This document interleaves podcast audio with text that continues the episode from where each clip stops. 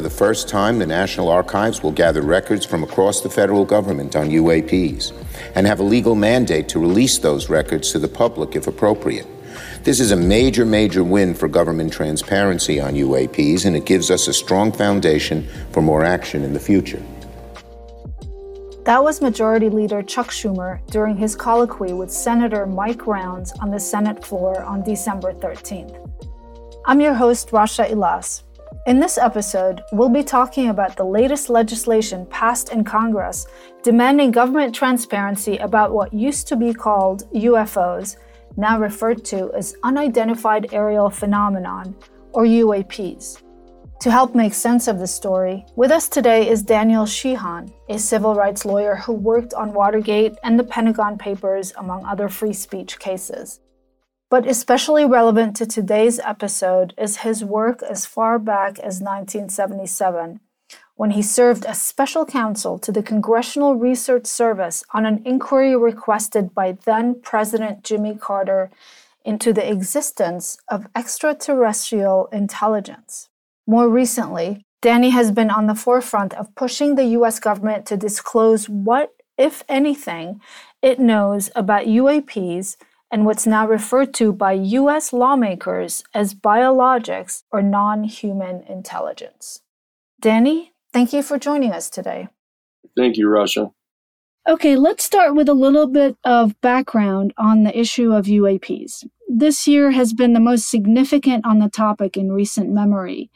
And it started in the summer with a bombshell disclosure from the high ranking intelligence officer turned whistleblower, David Grusch. Here's a clip from Grusch's testimony under oath before the House Oversight Committee back in July. Have a listen. I became a whistleblower through a PPD 19 urgent concern filing in uh, May 2022 uh, with the Intelligence Community Inspector General. Uh, following concerning reports from multiple esteemed and credentialed current and former military and intelligence community individuals that the U.S. government is operating with secrecy above congressional oversight uh, with regards to UAPs. My testimony is based on information I've been given by individuals with a long standing track record of legitimacy and service to this country. Many of whom also have shared compelling evidence in the form of photography, official documentation, and classified oral testimony to myself and many my various colleagues. I have taken every step I can to corroborate this evidence over a period of four years while I was with the UAP task force and do my due diligence on the individual sharing it. Uh, this is because of these steps, I believe strongly uh, in the importance of bringing this information before you. I am driven by a commitment of both uh, to truth and transparency, rooted in our inherent duty to uphold the United States Constitution and protect the American people. I'm asking Congress to hold our government to this standard and thoroughly investigate these claims. And here he is a bit later answering questions from Congresswoman Nancy Mace. If you believe we have crashed craft, uh, stated earlier, do we have the bodies of the pilots who piloted this craft? As I've stated publicly already in my News Nation interview, uh, biologics came with some of these recoveries. Yeah were they, I guess, human or non human biologics? Non human, and that was the assessment of people uh, with direct knowledge on the program I talked to that are currently still on the program. So, Grusch alleges that the U.S. government has been running a secret, multi decade UAP crash retrieval and reverse engineering program that the government has what he called biologics, as in biological entities that had piloted the UAPs, and that all of this information has been kept out of congressional oversight, which of course would be illegal. Danny, what do you make of these allegations? Well, uh, I, I, make of them the fact that they're true, uh, because I've I've uh, talked with David Grusch before his testimony. I've talked with him since then. Uh, I've talked to numerous other uh, witnesses, uh, some of whom to whom he was referring, uh, when he was stating that he had spoken with people who have firsthand, immediate knowledge uh, of the program itself. Um, and so I, I'm completely certain that it's true, and that The Congress of the United States has been briefed out of this so that they're not allowed to know about it. Uh, even presidents, such as Jimmy Carter, that you'd referred to earlier, uh, was not briefed into the program. There have been secretaries of defense that have not been briefed into the program. Uh, there have been, you know, heads of the CIA who have not been briefed into the program. Uh, it's completely outrageous from a constitutional point of view that the government of our country, uh, our elected leaders, uh, have been excluded from access to this information. Now, I just want to get into the whole idea of a whistleblower and the legal protections that they have. And I would like you to walk us through how it works. I mean, it's my understanding that he first had to go to the inspector general of the intelligence community, who basically found Grusch's allegations credible and urgent. That in and of itself carries a lot of gravitas. And of course, Grusch later on gave testimony to the intelligence committees, both in the House and the Senate. Just tell us a little bit about how all that works behind the scenes. Well, the original person that people started hearing a lot about uh, with regard to this UFO issue uh, was Luis Elizondo and Christopher Mellon. And uh, Christopher Mellon was the Deputy Assistant Secretary of Defense for Intelligence under both President uh, Clinton and under President George W. Bush. Uh, and uh, Lou Elizondo was the commander of the uh, top secret UFO investigation conducted by the Pentagon in secret. Uh, and these two men came forward in December of 19 uh, in 2017 and brought with them the now famous videos of the UFOs uh, that were taken by the F 18 Super Hornet gun cameras off uh, two different U.S. Uh, aircraft carrier units. This began the, the real modern flap about all of this. Uh, when the New York Times board of editors reviewed all of these uh, accusations and concluded that those videos were real and that they broadcast those, and then did a full page, front page story in the New York Times on December 17th of 2017. And since that time, there's been this, this increasing crescendo uh, of activity on the part of the Congress to try to find out about this. Uh, and that they we succeeded in getting a statute passed in 2022, uh, which was added to the National Defense Authorization Act of 2022, uh, in which the the whistle, potential whistleblowers were given protection uh, by the by Congress, saying that nobody could undertake any kind of retaliation against anybody in the military or intelligence community who wanted to come forward to talk about this, uh, as long as they went to a new organization that was being created back in 2022, and that was the the All Domain uh, Anomalous Resolution Office. Uh, and that was a that was a special office that was set up under the aegis of the defense secretary of defense and the, and the director of national intelligence it was a place for whistleblowers to come to. Uh, and they were authorized by the statute passed in december of, of 2022 to communicate the information to this new office that they knew about. Uh, what happened however uh, during 2023 is that uh, the the whistleblowers ended up really not trusting that office because it was still under the control of the Defense Department and under the control of the intelligence communities, who were the government agencies that have been actively concealing this information. Okay, okay, let's let's back up a little bit because you mentioned the 2017 New York Times report which very much catapulted the story into the public realm at least in recent memory. It was after that story 2 or 3 years later that the Pentagon came forward saying, "Yes, this video is authentic." That's right.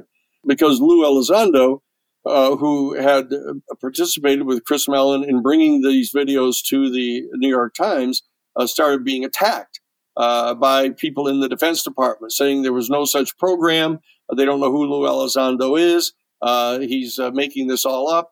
and so Lou reached out to me to retain me as his attorney, and we prepared a, an official complaint, which we lodged with the Inspector General of the Defense Department uh, and then went and met with the inspector general and his staff and conveyed to him and his staff the details of information to prove that Lou Elizondo uh, was in fact the commander of the uh, of the Advanced Aerospace Threat Identification pro- Program in the Pentagon.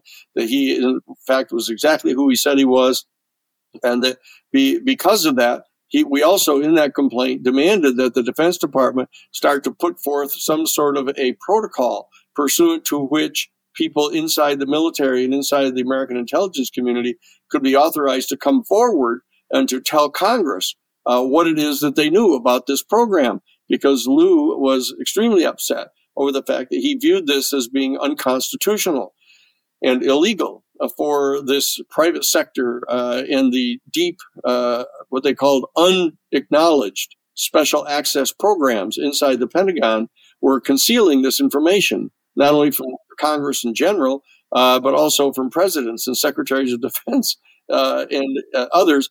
And so that this uh, this generated an undertaking on the part of the Congress to come forward to actually promulgate such a set of protocols, uh, and that that culminated in 2022 with the passage of the act that created the the uh, what they call the uh, AARO office, the uh, All Domain Anomalous Resolution Office, and that was a place to which the whistleblowers could come and convey this information with protections against being retaliated against. The problem was is that most of the the uh, people who had access to this information didn't trust that office because, as I said, it was still under the control of the Defense Department and the Director of National Intelligence, uh, and uh, those were the people that were concealing it. Not only concealing it, but they were lying about it actively lying to Congress, saying that they didn't have any such thing. There was no such program.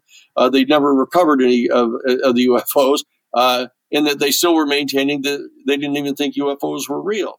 so, so it wasn't. They weren't trusted, and so something else had to be done, and that's what accounts for the new law that has been proposed now in 2023, which we'll talk about. Okay, so David Grusch was protected by which law?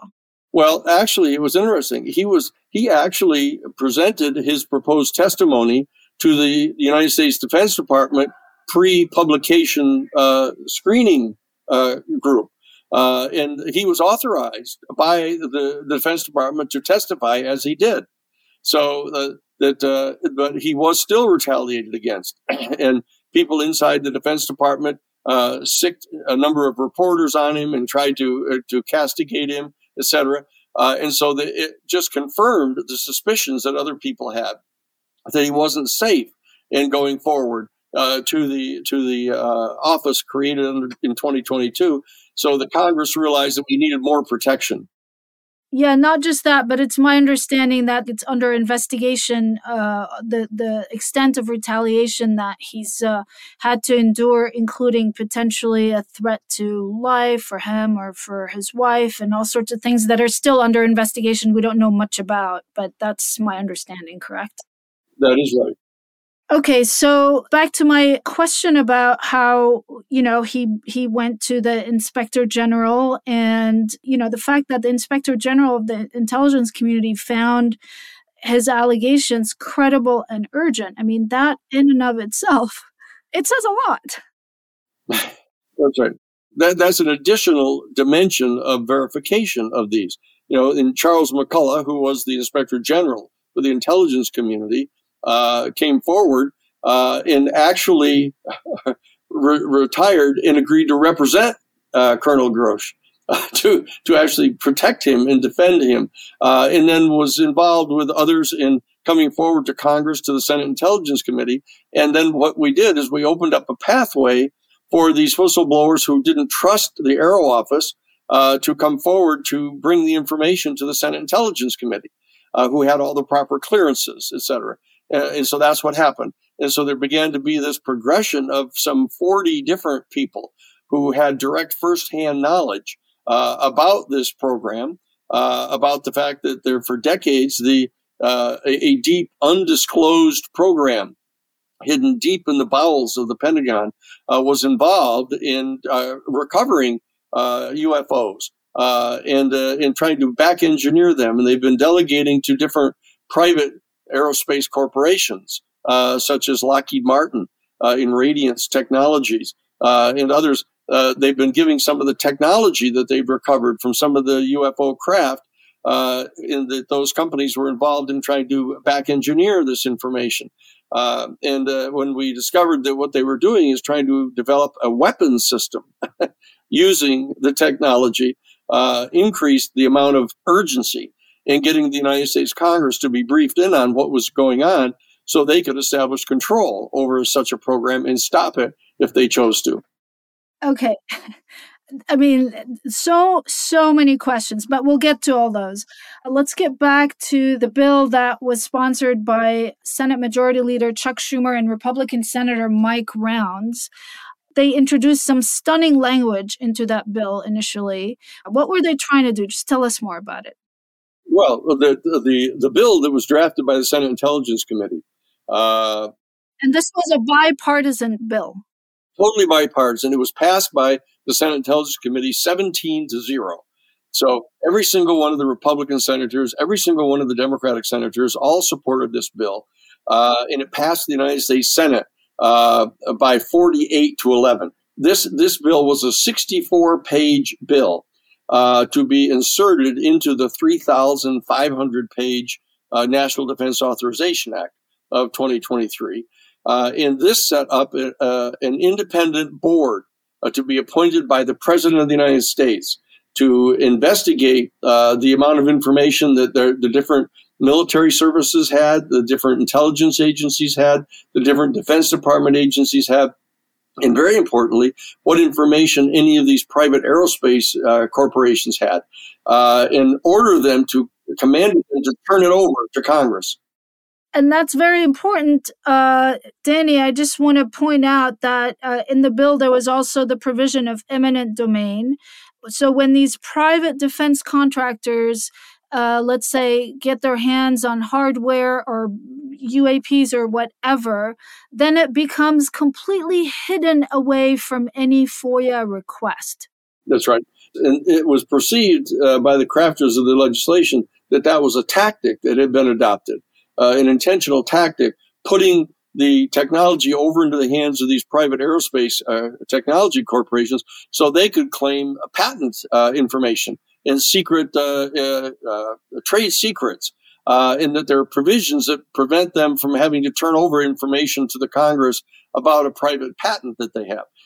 and so that the importance in this bill, the Schumer bill, was to give this independent board a nine person board to be appointed by the president, that they were to have the authority to exercise eminent domain to actually seize and return into the custody of the United States government any such UFOs and any of the technology that had been derived from it and any of the information was to be turned over uh, to this board. And this board, this what they call the the uh, basically the UFO uh, uh, records review board is what it was called.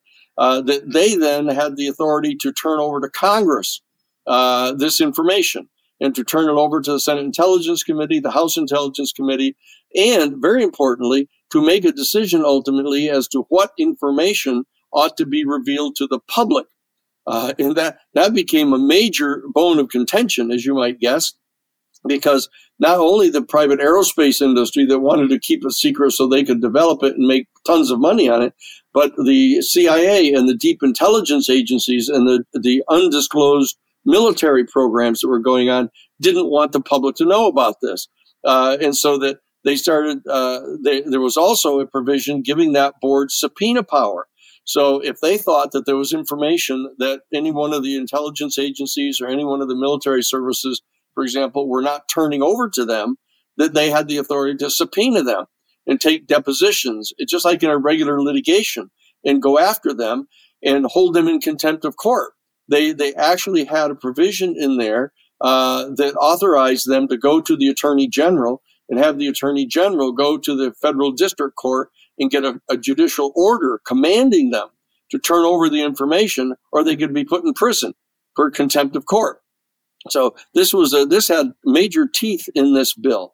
Uh, to enforce the bill and to establish this completely independent agency operating under the control of the president to extract this information uh, from the military services and the Defense Department intelligence agencies and from these private contractors and put it into the hands of Congress.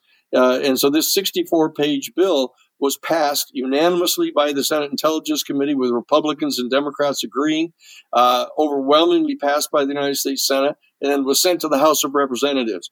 That's where it started running into trouble over in the Republican House there. Yeah, we'll get into the pushback in a second, but I also want to shed some light on how um, aerospace and defense contractors bid on contracts with the US government.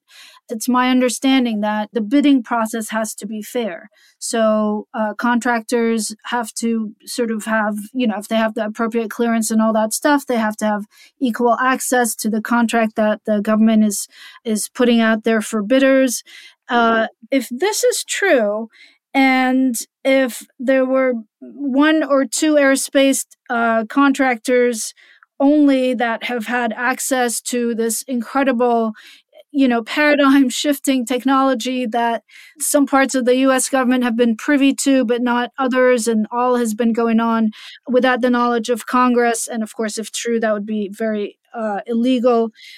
Isn't that also unfair to other aerospace contractors.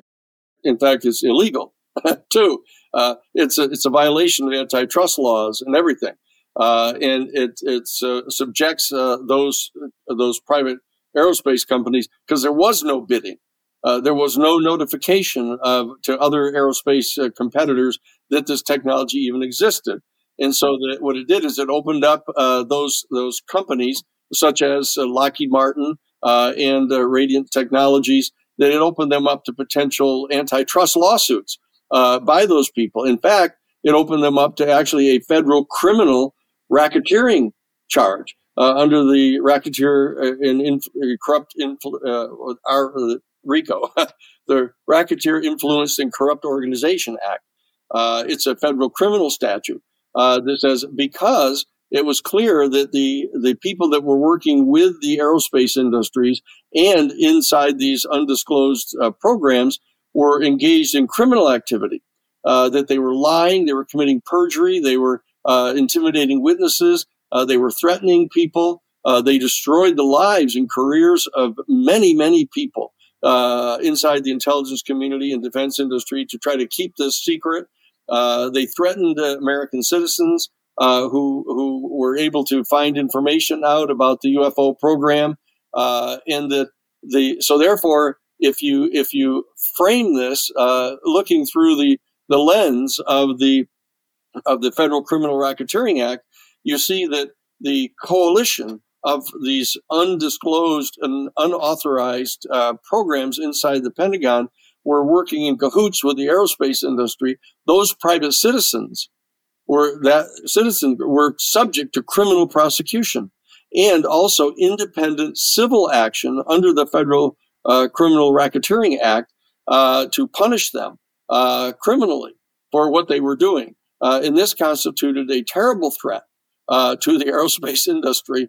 Uh, and so that they came forward and began to exercise pressure on the chairman of the House Intelligence Committee and to pressure the chairman of the House Armed Services Committee, uh, uh, that uh, uh, Michael Turner uh, and Michael Rogers, and they both started getting pressure from the aerospace industry to shut this bill down. and so they did. They mustered all kinds of power since they chaired those two powerful committees uh, and could threaten other members of the committees who clearly wanted to have this 64 page bill passed uh, started threatening them, uh, and uh, and that's that's what started happening here. So there was this heavy pushback that was being generated by the aerospace industry itself, uh, who were who were concerned about being uh, sued and possibly prosecuted for what they were doing, and so that the pushback started to get stronger and stronger. and the, the, the Mike Turner and Mike Rogers started demanding that uh, the, for example, the the uh, eminent domain authority be taken out of the bill. They demanded that the subpoena power be taken out of the bill, which would give them the authority to resist and simply refuse to obey Congress. Uh, and so uh, Chuck Schumer and Mike Rounds and uh, Senator Gillibrand and, and Senator Rubio and others on the Senate side started pushing back, uh, insisting upon the bill getting passed. And then uh, the the Republican head of the Intelligence Committee and the Republican head of the Armed Services Committee in the House threatened to pull the entire bill and say that they, okay, good, we won't put anything into the National Defense Authorization Act about UFOs at all, and you won't get any kind of additional authority.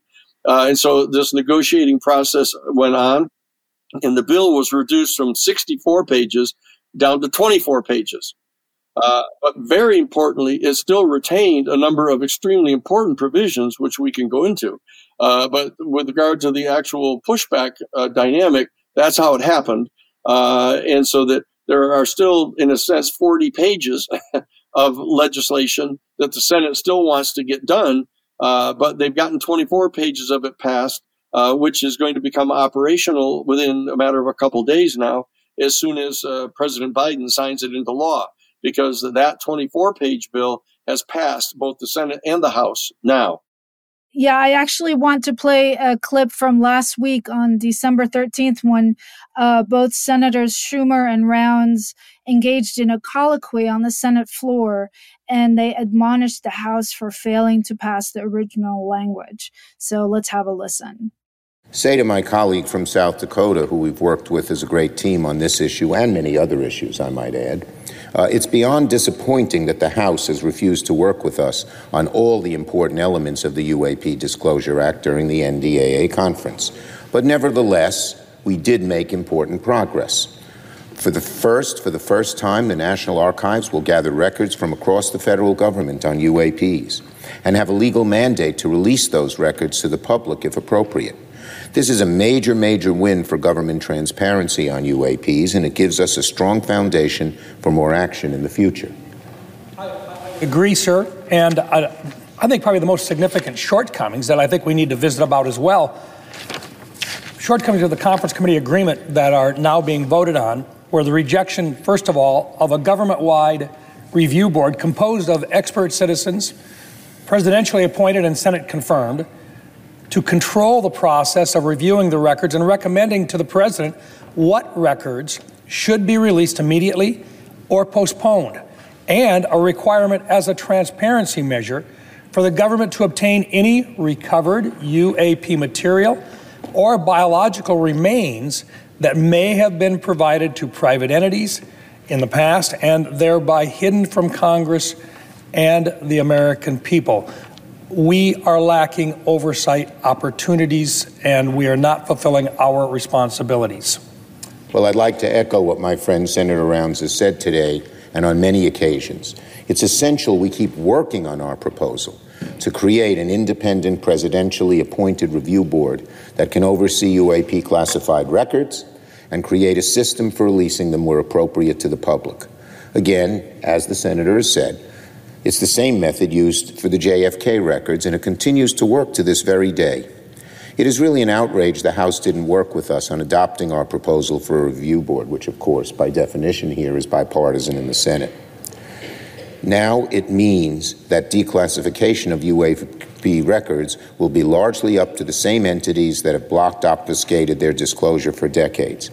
We will keep working. I want to assure the American people, Senator Rounds and I will keep working to change the status quo. And before I yield finally to him, I'd like to just acknowledge my dear friend, the late Harry Reid, a mentor who cared about this issue a great deal. So he's looking down and smiling on us, but he's also importuning us to get the rest of this done, which we will do everything we can to make happen. Um, I agree with my friend and colleague. To those who think that the Citizen Review Board that would have been created in our UAP Disclosure Act, that it would be unprecedented and somehow would go too far. We note that the proposed review board was very closely modeled on the review board established in the JFK Assassination Records Act of 1992, which has successfully guided the release of records to the American public on another very sensitive matter of high interest to the American people. And it does one more thing that we really need to recognize, and that is that there is, we believe, information and data that has been collected by more than just the Department of Defense, but by other agencies of the federal government as well. And by allowing for an outside, independent collection of these records, we can make progress in terms of dispelling myths and providing accurate information to the American people. So, yeah, Danny, tell us about it. Uh, it passed in a diluted form. What does this mean for disclosure moving forward? Here's, here's what the, the stripped down law provides. Extraordinarily importantly, uh, it commands from Congress, uh, and as soon as the president signs it, a command from the president himself ordering all uh, six of the United States military services all 18 of the United States intelligence uh, agencies, all 32 of the United States uh, uh, defense agencies, uh, and all of the aerospace industry uh, that has any of this information or any of the technology. The, the law orders them to turn it over uh, to the National Archives. Okay, now that's extraordinarily important. now, the fact that there's no teeth in it, that there's no way to enforce it, uh, it raises a, a, profound constitutional question about the authority of these these government funded programs refusing to obey Congress and refusing to obey the president himself. Uh, that that's a that's a, an extraordinarily dangerous constitutional precedent to have. Uh, we saw it once before during the Iran Contra uh, crisis that uh, the United States Congress passed the Boland Amendment in March of 19 or April of 1984, commanding the executive branch, the CIA and the Defense Department, not to provide any military equipment to the Contras in Central America. But it turns out because there was no teeth in it uh, and and uh, didn't have any way to enforce it, the the intelligence agency, the CIA, started trying to go around them by setting up a secret program uh, providing military equipment and everything in complete defiance of Congress uh, to uh, to give military equipment to the Contras. Our office caught them uh, and filed a major criminal racketeering act uh, charge against them, and began the litigation, began the depositions, uh, and began to convey all of this information to Congress, resulting in a major set of hearings. The United States Senate Intelligence Community and the Congress passed the put into place a joint uh, session to investigate them. Uh, and something like that may happen here. Uh, but we don't want to have to go to those lengths to do it this time. What we want to do is have teeth put back into the statute. Uh, and this is what the colloquy was about uh, between Senator Schumer and Senator Rounds on December 13th. They were saying, look, that not only are we objecting to the fact that Congress took the enforcement provisions out of this thing, the House took it out, but we're intending to try to get them put back uh, in. Uh, now, this is quite rare uh, because once a, a, compromise is struck between the House and Senate, uh, they usually both go on to other things and just let it set. But the, in this particular case, the Senate has now come forward and said, we aren't going to take this lying down here. You know, that we're going to come back and we're going to try to get this independent board established. Uh, we're going to get it uh, appointed by the president.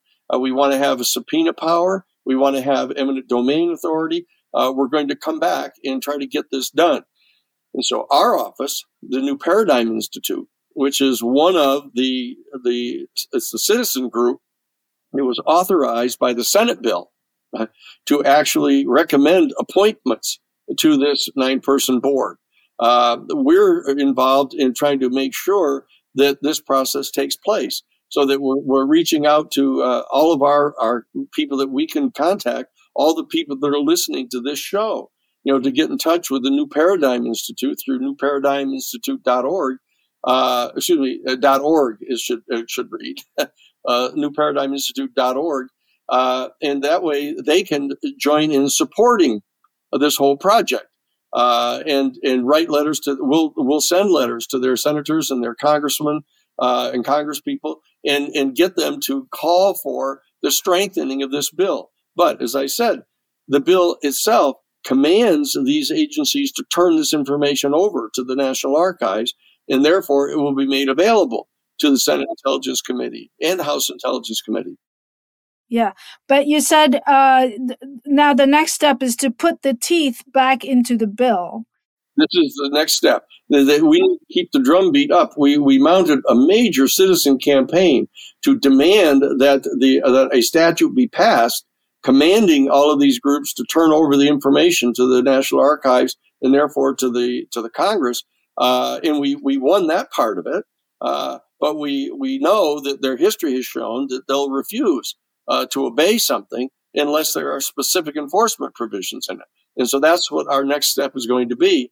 Uh, and it's going to be extremely important to educate the people in the country uh, about the existence of this bill, the existence of the command outstanding now from Congress and the president, commanding them to turn this over. Uh, and we need to make clear to people that that we don't believe that they're going to comply. What's the timeline then for reintroducing those provisions that were dropped out of the bill? Well, they're they're, they're going to be coming back into the second term of the 118th Congress, you know, on January 3rd. so so uh, now now there's this weird thing happening this year because as as you know, the entire budget has been put off until January 19th. Usually, the, the budget for 2024 has to be passed before December 31st, uh, you know, of 2023. Uh, there's been this extension put in because of the uh, the right wing Republicans refusing to allow any funding to go to the Ukraine unless a major amount of funding is put in to secure the border, the southern border of the United States. So there's there's this protracted process uh, which is going to probably delay the mounting of this campaign to get the teeth put back into this statute until after January 19th. But as of January 20th, uh, you can bet, you know, we want as much pressure having been generated among the citizenry to send letters, uh, telegrams, communications, emails, uh, just come to newparadigminstitute.org, uh, and uh, and that will be done. Uh, we can help send these communications for you to the Congress uh, and to get this brought back up on the agenda so that that drumbeat can continue. Because the, the bottom line is that if, in fact, they won't turn over the information to the National Archives because they don't want to turn it over to Congress, it's going to place a dramatic limitation on what's going to be made available to the public.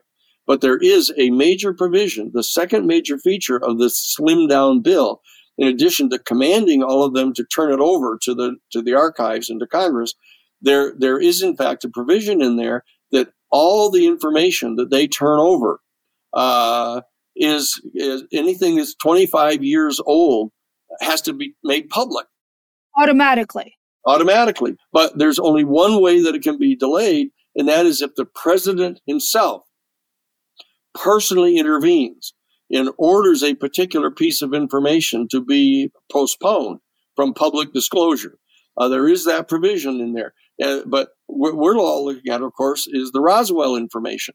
Uh, and we know dozens and dozens of instances uh, of, uh, of, uh, of encounters that have been established. And we know of uh, at least nine UFOs that have been recovered. Let's go through those just very briefly. The Roswell incident which is very popular in pop culture and all that stuff but just just tell us a little bit and a little bit about the nine others just briefly. It's, it's not hard. What what you want to people want to go to uh, people want to write from here. They want to rush right to their computer. They're probably on their computer all day.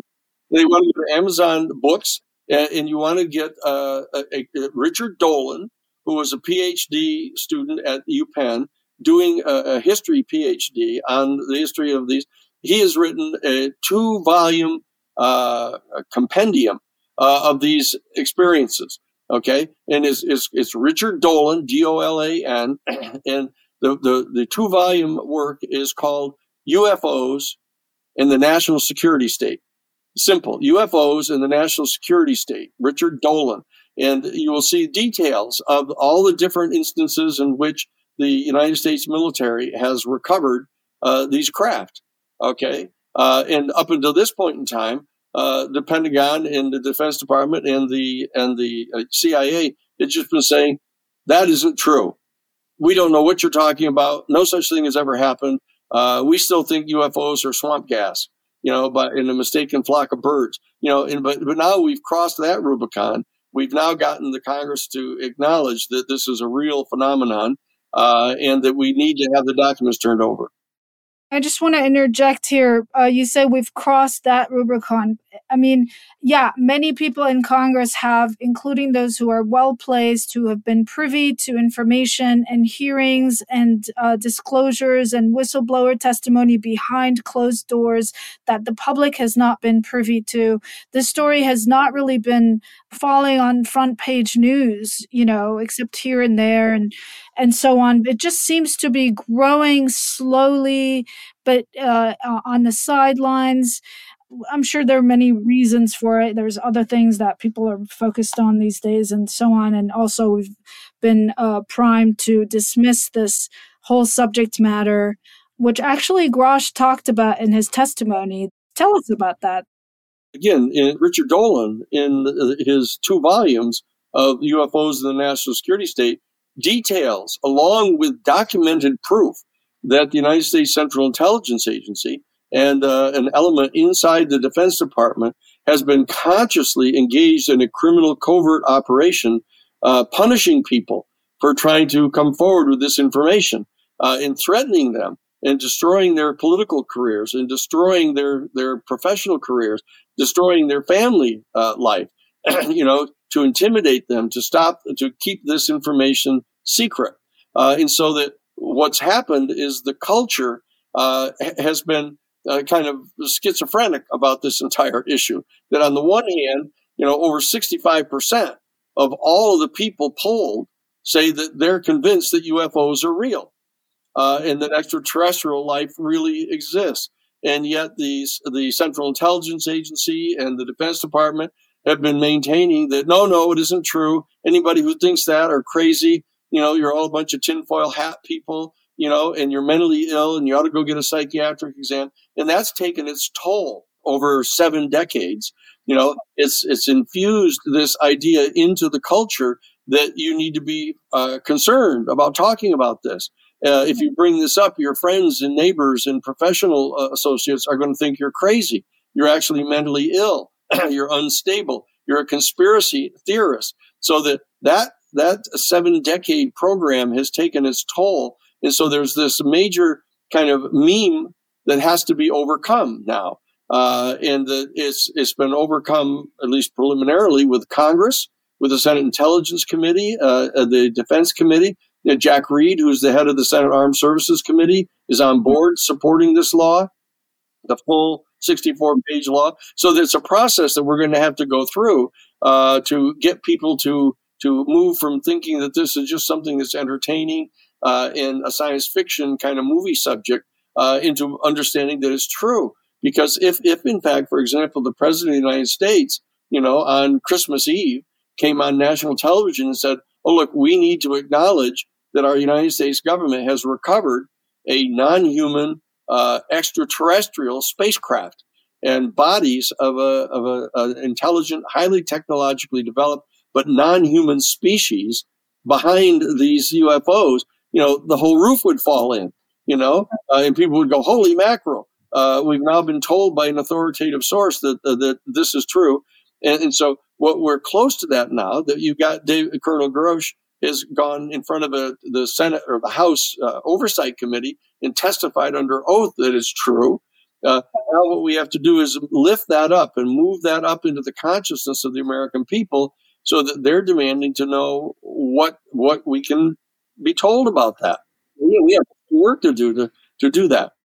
Yeah, I also want to point out that all the lawmakers you mentioned who are pushing for disclosure, who are in fact saying publicly, yes, this is true, this is going on, and we want, uh, you know, we want official disclosure, we want the actual evidence presented to the public, so on and so forth. It's my understanding these are not lawmakers who, you know, woke up one day, oh, I believe in UFOs. I mean, these are lawmakers who are privy to top secret information and testimony and evidence and testimony from firsthand witnesses who testify under oath that they have worked with such material. That is absolutely right. So this is we're not really dwelling in the realm of belief or disbelief right now here. We're just dwelling in the realm of who has access to what information, who the gatekeepers are, who has a right to know and who's, who's trying to uh, push back on on the right to know, basically.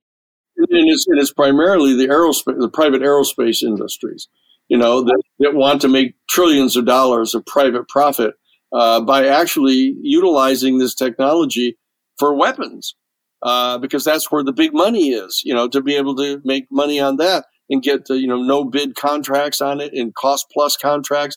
Uh, that's that's what they're trying to do, so that we have this craven motive uh, going on here, uh, and that they're exercising their power and influence uh, by giving money to the person who's the head of the the House Intelligence Committee.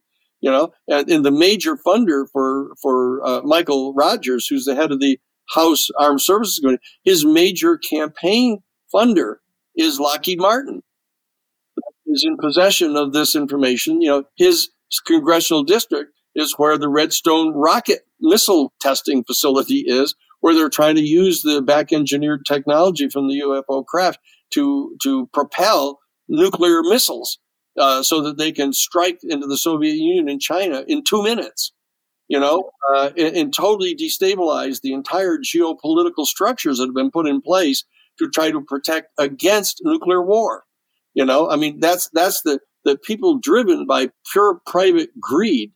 Uh, you know, uh, and, and when you when you mask it under the rubric of the national security of the United States, this isn't increasing the national security of the United States. It's undermining the national security of the United States for profit how much longer can this be kept a secret? It seems that the the genie's out of the bottle, the toothpaste is out of the tube, so to speak. You can't put it back in. So is all this pushback just part of just buying a little bit of time to kind of put ducks in a row, put protections in place, buy some time for defense? I mean, is a big reckoning coming this is a it's a sort of an existential question, you know, of whether or not we can. It's sort of like saying, you know, is the United States going to come to grips with giving equal protection to really all of our citizens finally, after the passage of the Fourteenth Amendment, you know, uh, back in 1868? You know, there's this ongoing existential process of bringing into place, you know, a, a projected reality.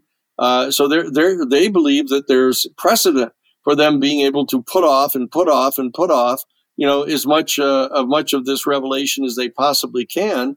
Uh, as long as they've got a, a, channel open to give money to the person who's the head of the House Intelligence Committee and the House Armed Services Committee, and they can just pay them money uh, to make sure they stay in office, uh, you know, and th- they'll block whatever whatever uh, we want to try to do.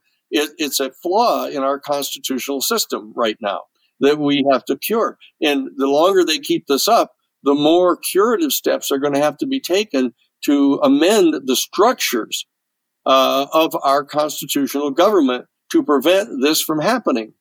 And so this is a this is a great test case for the the constitutional will of our people. That this is probably the largest single uh, public policy constituency in the country uh, the massive percentage of the people of our country want to know about this. Uh, people of the world want to know about this. You know, uh, and so that we have, if we can mobilize this constituency within our country to put the pressure on their elected representatives, all of those representatives, other than those who are completely dependent upon getting paid by the aerospace industry, you know, uh, should be able to prevail.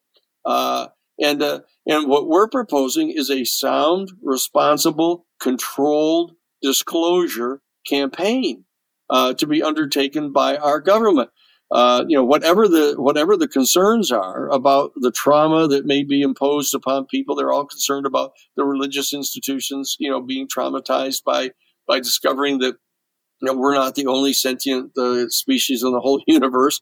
You know that they're afraid that you know, the, the Catholic Church is going to respond the way they did to Galileo and to Copernicus, you know. Uh, none of that's true. You know, where I started working on this in 1977 was the United States Jesuit headquarters. That's right, because you also you went to divinity school. Yes, it was Harvard Divinity School that I was recruited from. You know, to go to the Jesuit National Headquarters to be their general counsel in their social ministry office. This is a social ministry process that we're engaged in here. Of, uh, of ministering to our whole human family to roll this information into place to get a whole new worldview. That's why it's the New Paradigm Institute to try to develop an entire uh, worldview, a human worldview that integrates into it the reality of the fact that we are not only not at the geophysical center of the entire universe, which really got addressed and resolved with Copernicus and Galileo, you back in the 15th century. You know, what we have to come to grips with now is the fact that we're not at the apex of the pyramid of all sentient life in the universe. Uh, and, and so we have to we have to have a worldview that accommodates that. And this is this is going to involve philosophy, theology, uh, sociology, social psychology, all of these different disciplines that are that exist in the academy and the universities are going to have to be brought to bear on this. And that's what we've been trying to do to have a responsible process by means of which this information is is inserted into the into the community of our human family. And these guys are blocking it uh, and trying to keep it a secret and trying to pretend that everybody's crazy who who wants to, to deal with this in a realistic way. Okay, so I mean, assuming everything is is true, um, it, it seems there is the just mind-boggling paradigm shift of the the sentient beings, the UAPs, and all that stuff and, and their existence. That's one story. And then the other story is almost equally as crazy, and that's the level of corruption and secrecy and illegality that has been going on in the US government uh, in covering this up. You just uh, used a phrase called controlled disclosure. How do you control the disclosure of these two completely wild, crazy paradigm shifting? Stories that are very quickly appearing to be true. Well, the second issue that we need to deal with here is the national security state. That, the really what we're encountering face to face right now is the exercise of power on behalf of the national security state that was created by the National Security Act of 1947 that created the Central Intelligence Agency, uh, later created the, the National Security Agency. That what they've done is they've established an entire schizophrenic uh, kind of personality uh, in our democratic regime, uh, where the, they lie and they cheat and they steal and they murder and they assassinate. You know, uh, and uh, we have allowed them to do that. we've we've actually authorized them to do that. and now Congress is starting to realize that they're retaliating against Congress they're keeping Congress in the dark. They've actually knocked off Congress people. They've they've sent millions of dollars of covert money into Idaho, for example, to to, to diselect, unelect Frank Church, who was the chair of the Church Committee back in 1975, 76. He's the one that mounted a major investigation into the criminal conduct of the Central Intelligence Agency. And what they did is they took millions of dollars of drug money that had been actually generated in Southeast Asia by the CIA station chief in Saigon, Theodore Shackley. Uh, they've been put into the bank over in Australia, the Nugan Hand Bank, and then moved it into two South African banks into the United States and put millions of dollars into the campaign against Frank Church in his own Senate race. You know, uh, and they did the same thing to uh, to uh, the, the Dick Clark, the United States senator from Iowa who opposed their criminal covert operations in uh, in Africa, where they assassinated Patrice Lumumba, uh, and they they did it they did it to Birch Bayh in Indiana, who opposed one of their programs. What we're looking at here is the absolute threatening poisoning of our democratic process by the apparitions of the national security state, uh, and they're doing it again here. We're looking at a repeat of the church hearings or the events that led up to the church hearing. That's really what has to happen. They, they didn't do the job. The Senate Intelligence Committee, the Select Committee on and the House and Senate Committee on Intelligence Abuse, didn't really get to the bottom of the problem. But let's go back to the phrase controlled disclosure. How do you see that unfolding with regards to the existence of UAPs and the non-human intelligence entities? The, the way that the way that this has been proposed in the 64 page bill was to have a uh, an a, uh, a board uh, put together by the president of the United States that is going to have uh, a an experienced member of the national intelligence community, an experienced member of the State Department in diplomatic relations, a, a uh, an experienced Nobel level a philosopher, a theologian, a sociologist, a social psychologist, you know, uh, it, to put this board together uh, that is going to bring together some of the most intelligent people in each of these fields of human endeavor and try to analyze what the repercussions are going to be uh, so that we can take the steps necessary to start to prepare the people in those fields of human endeavor to start to prepare uh, for the adjustment of our human worldview. This is what has to happen. I still want to go back to controlled disclosure. And if that doesn't happen, are we going to have catastrophic disclosure? And what could that look like?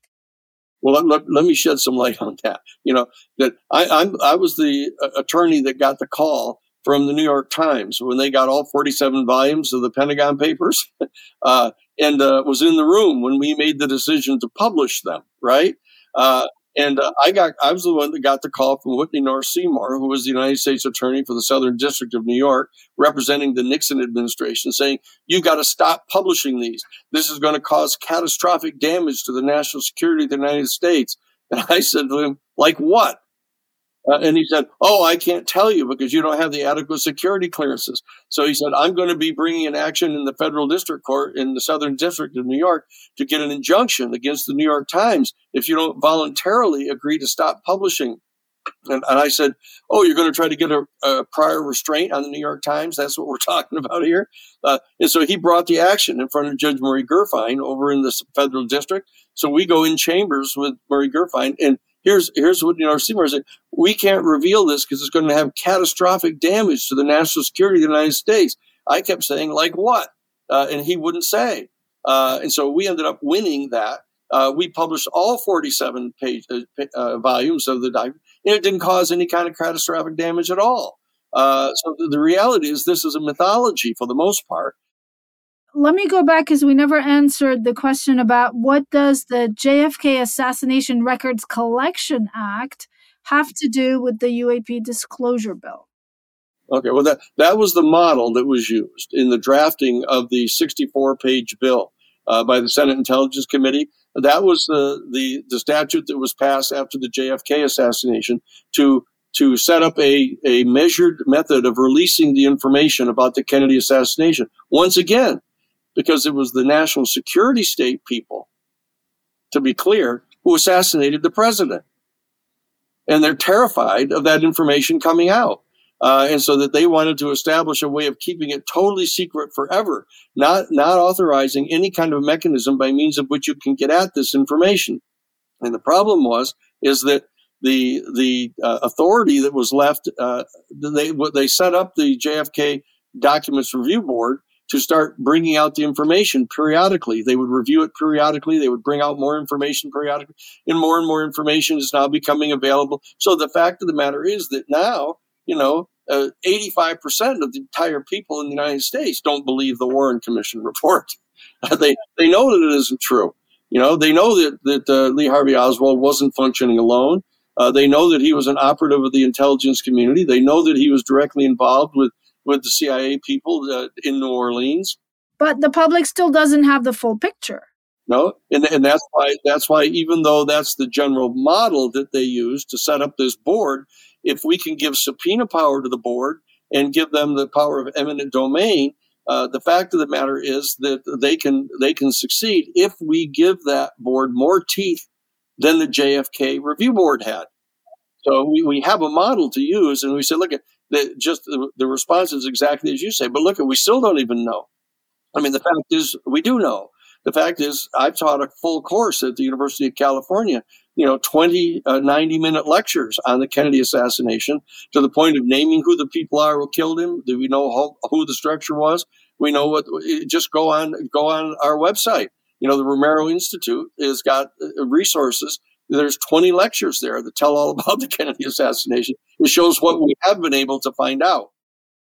But the aim with the UAP uh, legislation is to put more teeth so that it doesn't take uh, 60 more years for just barely some of the information to come out. That's exactly right. There's a seven year statutory period that was part of the 64 page bill. So it's quite clear that what they're planning is a seven year controlled disclosure you know, and we've been waiting for 75 years now uh, for this information. So, uh, so uh, uh, choreographing this and feathering it into the culture over a seven-year period, even though some of the people I say that's outrageous, we ought to get it all right now. Just dump it on us, tell us everything. You know, would say, look at, you know, that we're we're in charge here of trying to propose a re- responsible uh, choreography of rolling this information out. At the same time, we have the churches reform themselves, the other institutions in our country, the, the universities prepare for this so that they can start to put together faculty that are capable of teaching this.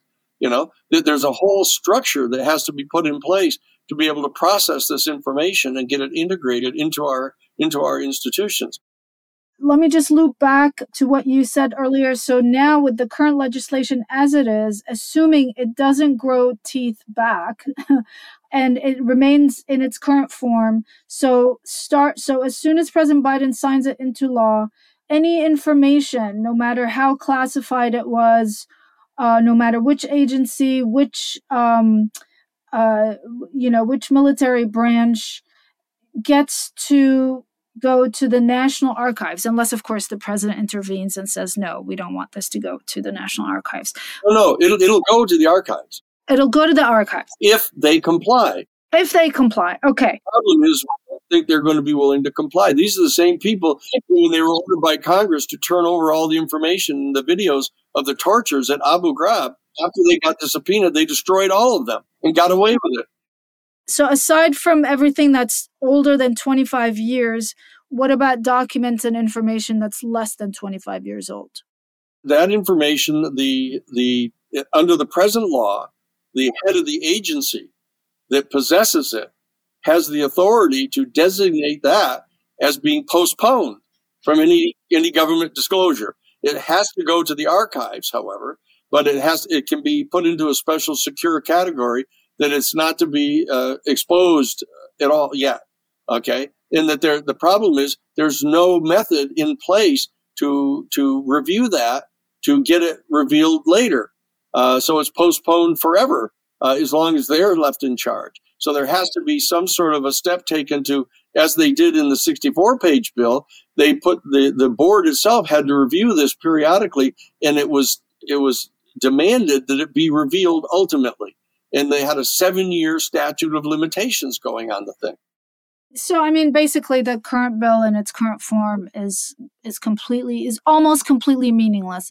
No, no, no, no, no. That's not that's not fair. That, that what what it is is it sets the framework, and is when you have look how important this is to have the United States Congress pass a law, and the President of the United States endorse it and send a command to the Central Intelligence Agency to turn over all that information. And we can say it's useless because we know they won't do it. that presents an astonishingly important constitutional question. You know, can in fact the national security state openly defy the Congress and the President of the United States and get away with it?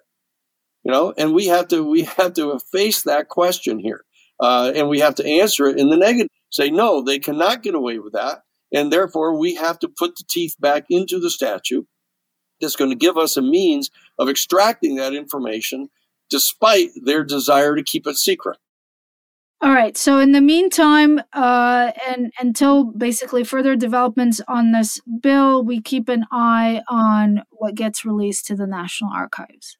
Yes, and, and very importantly, that we need to understand that in that statute, there's a 300 day period that is now authorized in the statute, which is the same as what was in the 64 page bill.